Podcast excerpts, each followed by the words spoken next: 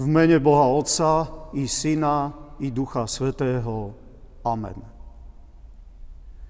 Počujte Sväté Božie slovo, ktoré bude predmetom krátkeho zamyslenia a kresťanského uvažovania. Je zapísané v Svätom Evanjeliu podľa Jána v 17. kapitole vo verši 3. A toto je večný život, aby poznali teba, jediného a pravého Boha, a ktorého si poslal Ježiša Krista.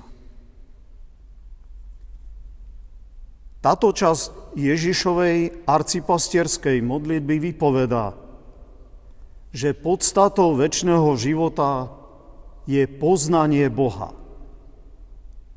My ľudia pod pojmom poznanie si predstavujeme niečo, čo vieme skúmať, merať, definovať. Nad preskúmanými vecami máme potom moc. Vieme ich v živote využívať. Slovo poznanie, poznávať za čias Ježiša malo iný obsah. Bolo skôr spojené so slovom stretnúť a stretávať. Preto poznať Boha v tomto zmysle znamená stretnúť Boha. Ale môžeme stretnúť Boha dnes?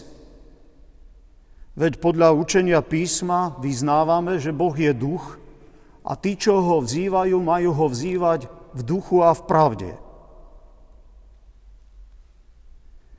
Boha môžeme stretnúť aj dnes, a to v jeho diele. Len nedávno sa skončila slávnostná polovica cirkevného roka, kde sme prežívali sviatky Vianoc, sviatky Veľkej noci a sviatky Svätého Ducha. Počas tohto obdobia sme si sprítomňovali celé dejiny spásy a oslavovali sme milostivého Boha, ktorý nám dal za spasiteľa svojho syna Ježiša Krista.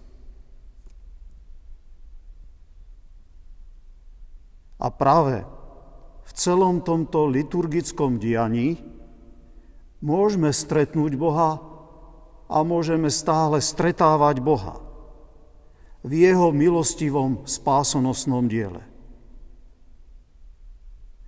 A nielen to, sám Boh nám v tom pomáha.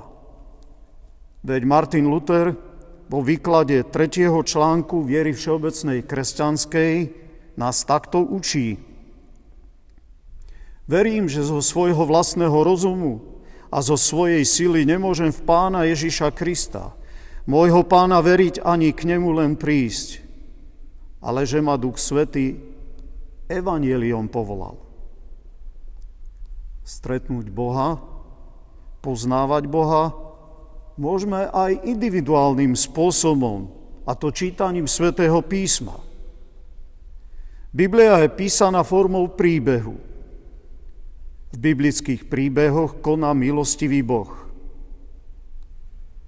Koľko ľudí už vypovedalo, že stretlo Krista práve vtedy, keď si čítali sväté evanjelia. A tak, keď Ježiš hovorí, že poznanie Boha vedie k večnému životu, tak je to Božia pravda pre nás a o nás. Tam za horizontom našich ľudských možností a ľudského skúmania nás milostivo čaká ten, ktorý si nás tak veľmi zamiloval. Sám Pán Ježiš hovorí, je to zapísané v Svätom Evanjeliu Jána v 14. kapitole, od verša 2. čítame: V dome môjho Otca je mnoho príbytkov. Keby nebolo tak, či by som vám bol povedal, idem vám pripraviť miesto. A keď odídem, pripravím vám miesto. Zase prídem a poberiem vás k sebe, aby ste aj vy boli tam, kde som ja. A preto s Pavlom sa môžeme tešiť a vyznávať, čo Boh pripravil tým, ktorí ho milujú a ktorí spoznávajú Boha. Pavel to píše v svojom prvom liste do Korintu v 2. kapitole. Vo verši 9. čítame: Ani oko nevidelo, ani ucho neslýchalo, ani do ľudského srdca nevstúpilo, čo Boh pripravil tým, ktorí ho milujú. Nech sa nám tak z Božej milosti stane. Amen. Pomodlíme sa.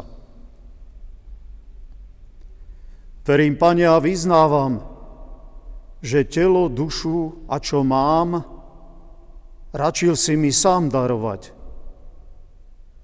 Daj by som tým slúžil Tebe, blížnemu v jeho potrebe, vedel lásku dokazovať, chráň pred falošným učením, mocne bráň pred pokúšením, kríži daj mi trpezlivosť, v modlitbe vrúcnú horlivosť.